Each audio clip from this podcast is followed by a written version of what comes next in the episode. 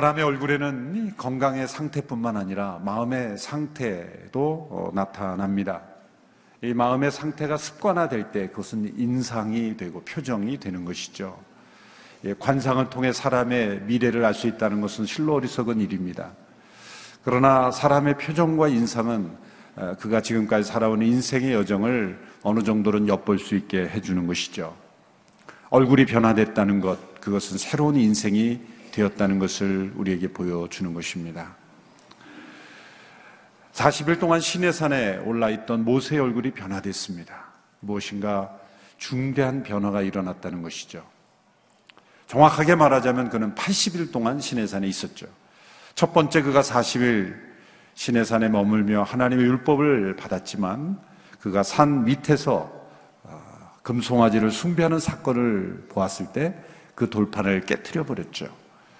그는 다시 시내산으로 올라가서 두 번째 40일을 하나님께 기도하며 머물렀습니다. 그리고 또다시 하나님으로부터 돌판을, 율법을 새긴 돌판을 받아왔습니다. 근데 그 모든 과정이 금식하며 이루어졌다는 것이죠. 아무것도 먹지 않고, 적어도 두 차례 40일, 어느 학자들 가운데는 세 차례다 이렇게 주장하는 분이 있습니다만, 어쨌든 적어도 두 차례 40일의 금식 기간을 그는 거쳤습니다. 그리고 산에서 내려왔습니다. 여러분, 40일만 금식해도 사람의 얼굴이 연약해지고 또 때로는 초췌할 수 있는데 두 차례의 40일, 80일간의 금식을 마친 이 모세의 얼굴이 환하게 빛나게 변화된 것입니다. 초자연적인 하나님의 임재하심, 하나님의 역사심으로 모세의 얼굴이 변화된 것입니다. 이러한 현상을 기계적으로 그대로 적용하시면 큰일 납니다. 80이 아, 금식하면 얼굴이 환하게 변한다더라. 아, 그렇게 기계적으로 문자적으로 적용하면 정반대의 일이 일어날 수도 있습니다. 그러나 만일 그가 이 40일간 하나님과 나누었던 그 교제의 내용을 동일하게 만일 경험한다면 모세의 이 빛나는 얼굴과 같은 그런 역사가 동일하게 일어날 수 있다고 우리는 믿어야 합니다. 그런 내용이 어떤 내용이었습니까? 모세가 40일 동안 하나님 앞에 기도했던 그 가장 중요한 기도의 내용은 무엇이었습니까? 그것은 하나님의 영광에 대한 열심입니다. 그는 하나님 앞에 이렇게 간절히 기도했죠. 주의 영광을 내게 보이소서. 그가 백성들에게 진노하지 말아달라고 간구하는 이유도 무엇이었습니까? 하나님의 영광에 대한 열심 때문이었습니다. 하나님의 영광이 가리워지는 것에 대한 그러한 열심. 그것이 모세의 중요한 내용이었습니다. 그리고 그는 주의 영광을 자신에게 보여달라고 간구했죠. 그는 하나님의 영광을 온전히 보지 못했습니다. 죄인이었기 때문이죠. 근데 스펄전 목사님은 그의 기도는 1400년 후에 이루어졌다. 응답되었다. 이렇게 말씀했어요. 1400년 후에 어떤 일이 일어났습니까? 복음서에 보면은 예수님이 산에 올라 변화산에서 변호하실 때 모세와 엘리야가 그곳에 나타나죠. 스펄전 목사님은 그 사건을 해석하면서 이것은 1400년 전에 모세가 주의 영광을 내게 보여달라는 기도가 응답된 것이다. 하나님의 영광을 죄인으로서는 보지 못했지만 그 자신도 영광스럽게 변화된 존재로서 학자들 가운데는 엘리야가 승천했죠. 또 모세도 무덤이 없기 때문에 아마도 모세도 승천하지 않았을까 그렇게 예, 추측하는 학자들도 있죠. 영광스럽게 변화된 예수 그리스도 안에서 모세는 하나님의 영광을 본 것입니다. 이 하나님의 영광에 대한 열심, 그 하나님의 영광의 빛이 그의 얼굴에 임한 것입니다. 마치 태양이 달을 비칠 때 그 달이 반사하듯이 그 달의 빛은 달 자체의 빛이 아니죠. 태양 빛을 반사하는 반사체로서 발광체로서 반사함으로는 빛입니다. 이 모세의 얼굴에 나타난 빛은 모세 자신으로부터 나타난 빛이 아니라 하나님의 이 빛이신 하나님, 그 빛이신 하나님으로부터 오는 그 빛의 모세에게 임한 것입니다.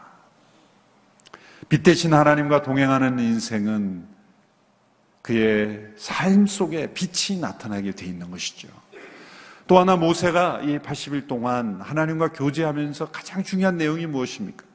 우리가 지난 두 주 동안 살펴본 기도의 내용 중에 하나는 백성들을 향한 중보의 기도였습니다. 하나님께서는 물론 우리 자신을 위한 기도도 들으십니다. 그러나 우리 자신을 위한 기도보다도 정말 우리가 네팔에 있는 영혼 한 번도 만나보지 못한 영혼들을 위하여 내 기도 제목보다 더 강렬한 사랑으로 기도한다면 그런 중보의 기도의 내용으로 하나님 앞에 간절히 무릎 꿇는 사람의 얼굴은 하나님의 영광의 빛을 비추어 주신다. 하나님은 이기적인 마음과는 교제하지 않으십니다. 이기적인 동기, 이기적인 욕심을 가지고 물론 그런 기도도 기도가 아니라고 말할 수는 없죠.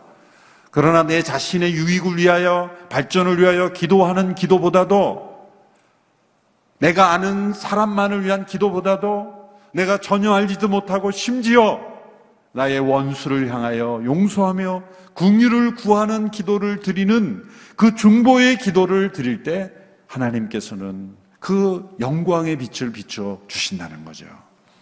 그래서 모세의 얼굴은 환하게 빛나는 광채의 얼굴을 하게 되었습니다. 이 모세가 모세의 얼굴이 빛났다고 할 때 성경 번역 가운데 라틴어 이 번역 가운데 한 번역이 이 빛이라는 단어와 이 뿔이라는 단어가 발음이 비슷해서 오역을 했다고 합니다. 그래서 로마의 그 생피에트로 인 빈꼴리라는 성당에 가보면 이 모세상이 있는데 그 여러분 인터넷 찾아보면 뿔난 모세상 그러면은 탁 나올 거예요. 뿔이 두 개가 이렇게 난 모세상을 미켈란젤로가 그 조각상을 만든 게 보관이 되어 있죠. 잘못 번역한 거죠. 예. 얼굴이 빛난 건데 모세가 뿔이 나서 내려온 것으로 실제적으로 그렇게 믿고 어, 그 번역을 읽었던 분들은 모세가 뿔이 나서 내려왔다 이렇게 해서 미켈란젤로가 그걸 그렸습니다. 아주 저는 의미 있는 오역이라고 생각을 합니다. 저는 그렇게 그 번역이 잘못돼서 미켈란젤로가 모세가 뿔이 난 것을 만들었다는 걸 보면서 어떤 느낌이 드냐면 이렇게 적용이 되더라고요. 우리가 인생을 걸어갈 때 하나님의 빛 가운데로 걸어가면 빛나는 얼굴이 될 것이고 아니면 뿔난 얼굴이 될 것이다. 빛나는 얼굴로 살 것인가 뿔난 얼굴로 살 것인가. 우리 자신은 얼굴에 뿔이 나 있나 아니면 빛이 나는가. 두 가지 인생길이 있다는 거죠. 빛나는 얼굴로 살아가는 우리 모든 성도이 되기를 바랍니다. 그러나 우리 인생의 때로 보이지 않는 뿔이 불쭉불쭉 튀어나오지 않습니까? 하나님의 빛 가운데 걸어가는 저희들, 불난 인생이 아니라 빛나는 얼굴로 우리 사랑하는 우리 모두가 되기를 바랍니다. 모세가 이렇게 빛나는 얼굴로 내려왔는데 사람들은 그 빛이 너무나 강렬해서 두려워서 가까이 할 수가 없었어요. 그런데 정작 모세는 자신의 얼굴에서 빛이 나는 것을 알지 못했다는 거죠. 본문을 보시면 29절을 아, 볼까요? 29절 한번 읽어보겠습니다. 29절 시작. 그러고 나서 모세는 시내 산에서 내려왔습니다. 모세가 산에서 내려올 때 양손에는 증거판 두 개가 들려 있었습니다. 모세는 산에서 내려오면서 여호와께서 그와 함께 말씀하셨으므로 인해 자기 얼굴에 광채가 나는 것을 모르고 있었습니다. 모세가 왜 자기 얼굴에 광채 나는 게 몰랐을까요? 간단하죠. 그 당시에 거울이 없었기 때문이죠. 거울이 없었기 때문에 몰랐죠. 그러나 자신이 몰랐다는 것은 아주 중요한 의미가 있습니다. 그가 하나님의 영광에 몰두하고 그리고 백성들의 구원을 중보하는 일에 몰두했기 때문에 그는 자기 자신의 얼굴에 큰 관심이 없었어요. 그는 자기 자신의 영광을 위해서 기도한 적이 없기 때문입니다. 자신이 빛나기를 위해서 간구한 적도 없었기 때문입니다. 여러분 이것이 진정한 자기 부인입니다. 자기 부인. 자기 부인은 하나님에 대한 관심, 또 다른 영혼에 대한 관심 때문에 자기 자신을 잊어버리는 거예요. 여러분, 진정한 치유의 핵심은 자기를 잃어버리는 겁니다. 치유의 절정은 나에 대한 관심을 잃어버리는 거예요. 제가 미국 가기 전에 2000년대 초반에 벌써 한 10년, 10년이 넘었네요. 맞춤 전도 집회 시작할 때, 그때 처음 65세 이상, 60세, 70세 그 어르신들을 위해서 어, 전도 집회를 처음 할 때입니다. 부모님 전도 집회를 처음 할 때, 믿지 않는 부모님들을 제가 인터뷰를 다 했습니다. 주제를 잡고 그들, 그분들의 고민이 무엇인지를 알아보기 위해서, 어, 믿지 않는 60, 70대 어머님들을 인터뷰를 했어요. 한 10분 정도 인터뷰를 해서 질문했습니다. 요즘 뭐가 고민이십니까? 그랬더니 우리 자식이 잘 돼야 될 텐데, 결혼해야 될 텐데, 그러는 거예요. 자식 얘기 말고 본인 고민이 뭡니까? 그랬더니, 아, 우리 손자가 아파서. 아니, 손자 얘기 말고, 아, 근데 우리 남편이. 보니까 본인 고민이 없으신 것 같아요. 저는 그때 깜짝 놀랐어요. 어떻게 이렇게 자기 자신에 대한 관심이 없을까?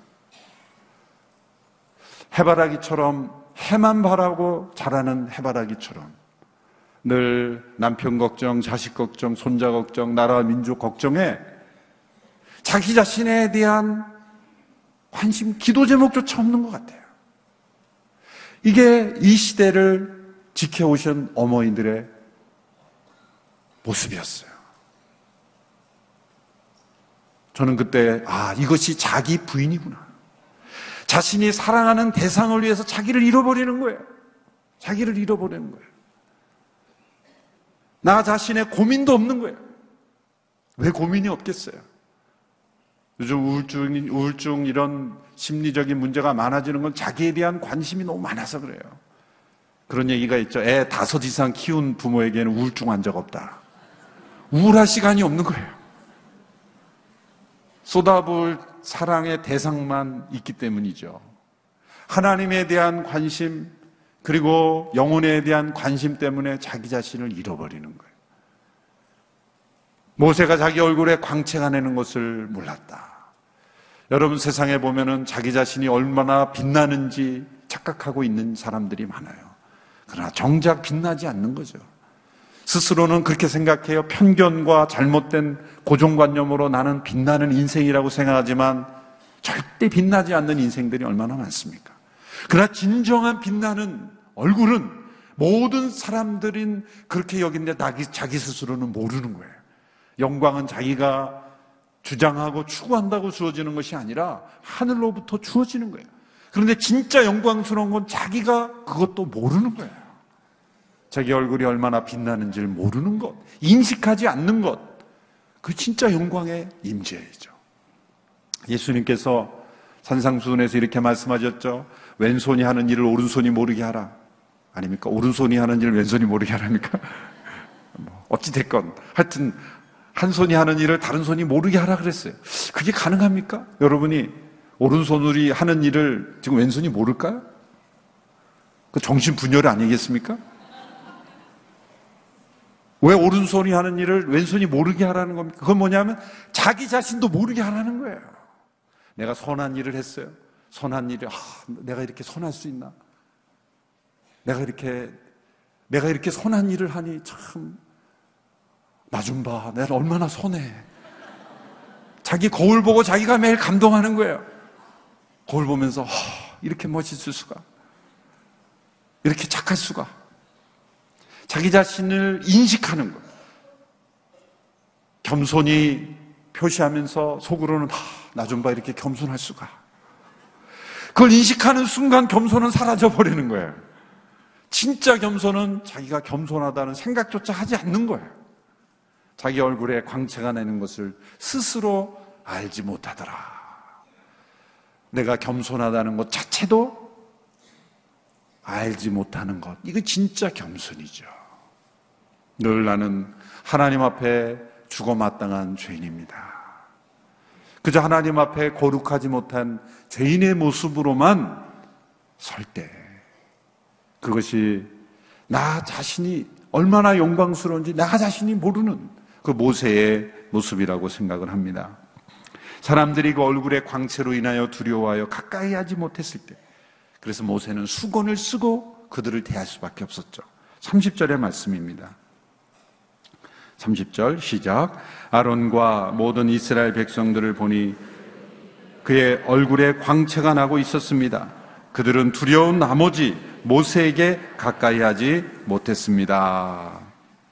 그리고 33절에 보면 모세는 그들에게 말을 마칠 때까지 자기 얼굴에 수건을 쓰고 있었습니다.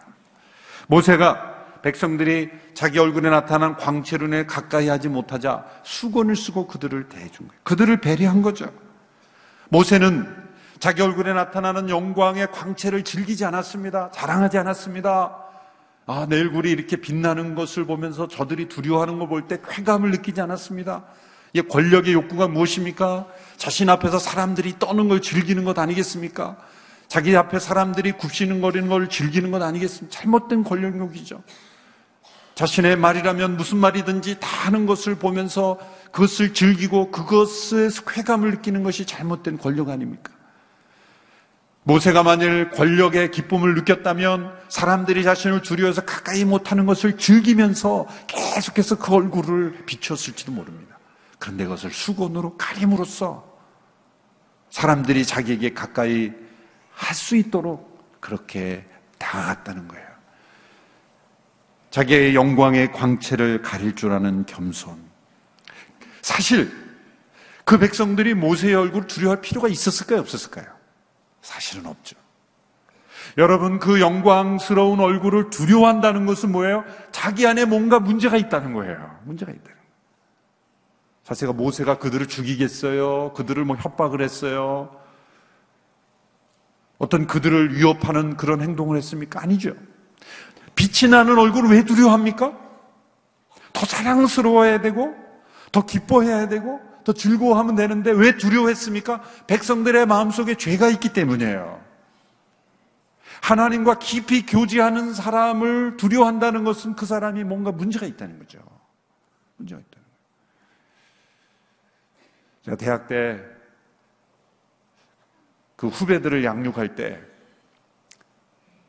그때 생각하면 제가 지금보다 더 성령 충만했던 것 같아요. 교만한 말이지만은.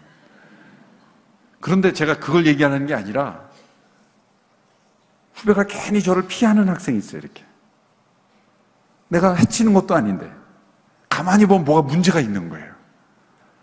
지금도 제가 뭐 영광스러운 얼굴은 아니지만 목사라는 직책 때문에 괜히 저를 피하는 분이 있어요. 그럼 문제가 있는 거예요.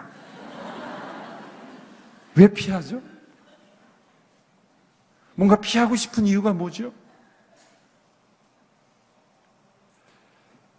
하나님과 가까이 교제하는 영광스러운 빛난 얼굴을 사랑해야 되고 기뻐해야 되는데 그걸 두려워했다. 그건 백성들의 문제지 모세의 문제가 아니죠. 그러므로 모세는 수건을 썼지만 사실은 수건 쓸 필요가 없었던 거예요. 모세에게는 겸손의 징표지만 사실 백성들에게는 불필요한 거죠. 그리고 그 영광이 영원히 지속될 영광도 아니었습니다. 잠시 동안 어느 기간 동안 계속해서 빛나는 얼굴이었을 뿐이죠. 그러므로 수건을 안 써도 되는 것을 모세는 겸손으로 썼지만 사실은 백성들의 죄악 때문에 수건을 쓸 수밖에 없었던 거예요. 그것을 고린도후서에서 모세는 그 수건에 대한 평가를 다른 각도에서 모세 시대의 모세는 백성들과 가까이 하기 위해서 백성들의 두려움 때문에 썼지만 그것을 다른 각도에서 전혀 새로운 시각으로 해석합니다. 그것은 무엇입니까? 그것이 바로 중재자 모세의 한계였고 율법의 한계였고 옛 언약의 한계였다는 거예요. 그 수건이 상징적인 의미가 된다는 겁니다. 고린도서 3장 전체가 그걸 말씀하지만 몇 구절만 한번 읽어보겠습니다. 3장 7절 말씀 먼저 읽겠습니다. 시작. 죽음에 이르게 하는 돌에 새긴 문자의 직분도 영광스러워 모세 얼굴에 나타난 없어질 영광으로 인해 이스라엘 자손이 그의 얼굴을 주목할 수 없었다면 하물며 영의 직분에는 더욱더 영광이 넘치지 않겠습니까? 모세의 영광은 돌에 새겨진 문자의 영광이었다는 거예요. 그럼에도 불구하고 그 직분이 그렇게 영광스러웠다면 우리는 영의 직분이요, 새 언약의 직분이며 하물며 얼마나 더 영광스럽겠느냐. 그것을 비교하고 있는 거예요. 계속해서 13절에서 16절의 말씀 우리 같이 읽습니다. 시작. 모세가 없어질 것의 결과에 이스라엘 자손이 주목하지 못하게 하기 위해 자신의 얼굴에 수건을 썼던 것과 같은 일을 우지는 하지 않습니다. 그러나 이스라엘의 마음은 완고해졌습니다. 그들은 옛 언약을 읽을 때 오늘날까지도 수건을 벗지 못하고 계속 그대로 있습니다. 이것은 그리스도 안에서 벗겨지기 때문입니다. 오늘날까지도 모세의 글을 읽을 때마다 수건이 그들의 마음을 덮고 있습니다. 그러나 주께로 돌아갈 때마다 수건은 벗겨집니다. 자, 모세는 이 사건을 새로운 시각에서 해석해서 모세는 겸손으로 쓴 것이고 그 백성을 배려해서 쓴 것이지만 그 수건이 바로 율법의 한계, 옛 언약의 한계, 백성들의 한계, 사람으로서 중지자의 모세의 한계를 보여주는 것이다. 라는 거죠. 그것은 잘못됐다는 게 아니라, 모세가 잘못 행했다는 게 아니라, 그것은 불필요한 것이었다는 거예요. 모세는 어쩔 수 없이 썼지만, 안 써도 되는 것이었다. 왜? 사라질 영광이었지 않냐? 사라질 영광이었다. 그런데 그 수건을 지금도 이스라엘 백성들은 완고해서 쓰고 있지 않느냐는 거예요. 하나님의 그 율법을 읽을 때 그 하나님의 영광을 보지 못하는 것은 지금 수건으로 덮여져 있는 것과 같다는 거예요. 그 수건은 언제 열립니까? 예수 그리스도 안에서 벗겨진다는 거예요. 우리는 지금 예수 그리스도 안에 있는 하나님의 사람들이라면 수건을 쓰고 하나님을 만나는 것이 아니라 수건을 벗고 하나님을 만나야 된다는 거예요. 모세를 좀 의심하는 어떤 분은 이런 이야기를 써서 제가 흥미롭게 읽었습니다. 어느 날 모세가 이제 백성들을 만날 때마다 수건을 써야만 했죠. 영광이 얼굴이 빛나니까 백성들이 가까이 하지 못하니까. 그런데 어느 날 갑자기 모세가 아침에 일어나서 면도를 하려고 거울을 보니 영광이 없어진 거예요. 사라진 거예요. 그런 수점이 있었겠죠. 그런데 모세가 그 수건을 벗고 나갔다면 그때부터 백성들은 아 모세의 얼굴의 광채가 사라졌구나 라고 해서 모세의 아 모세는 이제 더 이상 두려워하지 않게 되겠구나라고 생각할까봐 만일 모세가 광채는 사라졌는데 계속해서 수건을 쓰고 나갔더라면 그거는 영광스럽지 못한 행동이었을 것이다. 순전히 상상이지만 아주 일리 있는 상상이에요. 저는 모세가 영광이 사라진 그날부터 수건을 벗고 나갔다고 믿습니다. 그래야 천국 간 모세 할아버지한테 칭찬받죠. 그런데 어떤 분들은 이 고린도서 3장 16절의 근거에서 어쩌면 모세가 사라질 영광이었는데도 계속해서 그 속에서 얼굴이 빛나는 것처럼 수건을 어느 정도 쓰고 나가지 않았을까 의심하는 분도 있다는 거예요. 여러분, 영광의 강체가 사라졌는데 마치 그 영광이 계속 있는 것처럼 수건을 쓰는 어리석은 모습이다. 우리가 지난주 열왕기 묵상을 하지만 솔로몬 시대에 그 성전에 나갈 때 금방패로 수백 개의 금방패를 그 들어서 그 왕의 영광을 표시하는 그 행위를 했죠. 금방패를 다 이제 빼앗겨 버리고 이집트 왕에게 다 빼앗겨 버렸는데 그 루어밤이 어떻게 했습니까? 노수로 많은 노방패, 청동방패를 만들어서 똑같이 흉내냈죠. 그 영광이 다 잊어버렸는데 금방패가 없으면 청동방패라도 써자. 이것이 바로 어리석은 영광을 추구하는 모습이라는 거죠.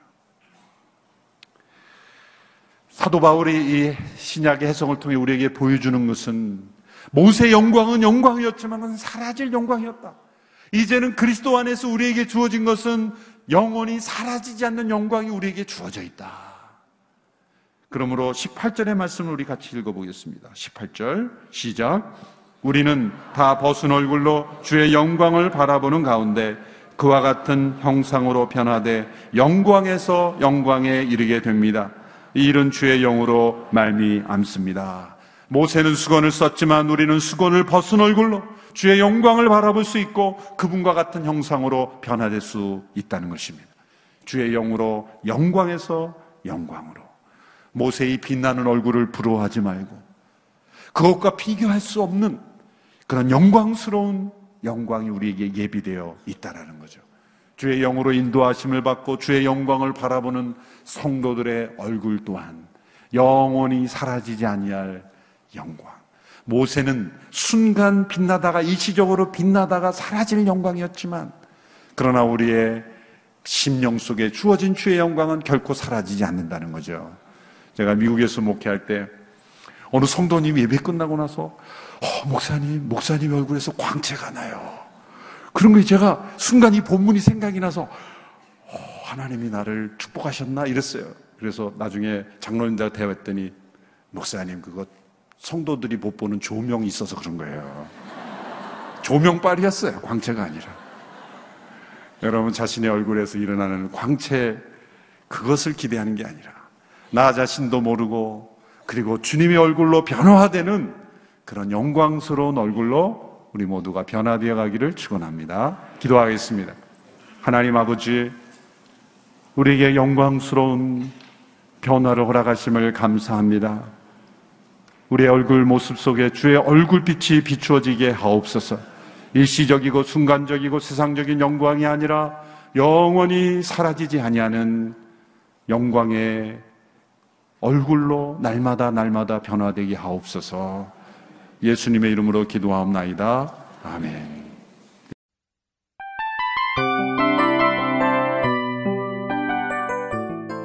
이 프로그램은 청취자 여러분의 소중한 후원으로 제작됩니다.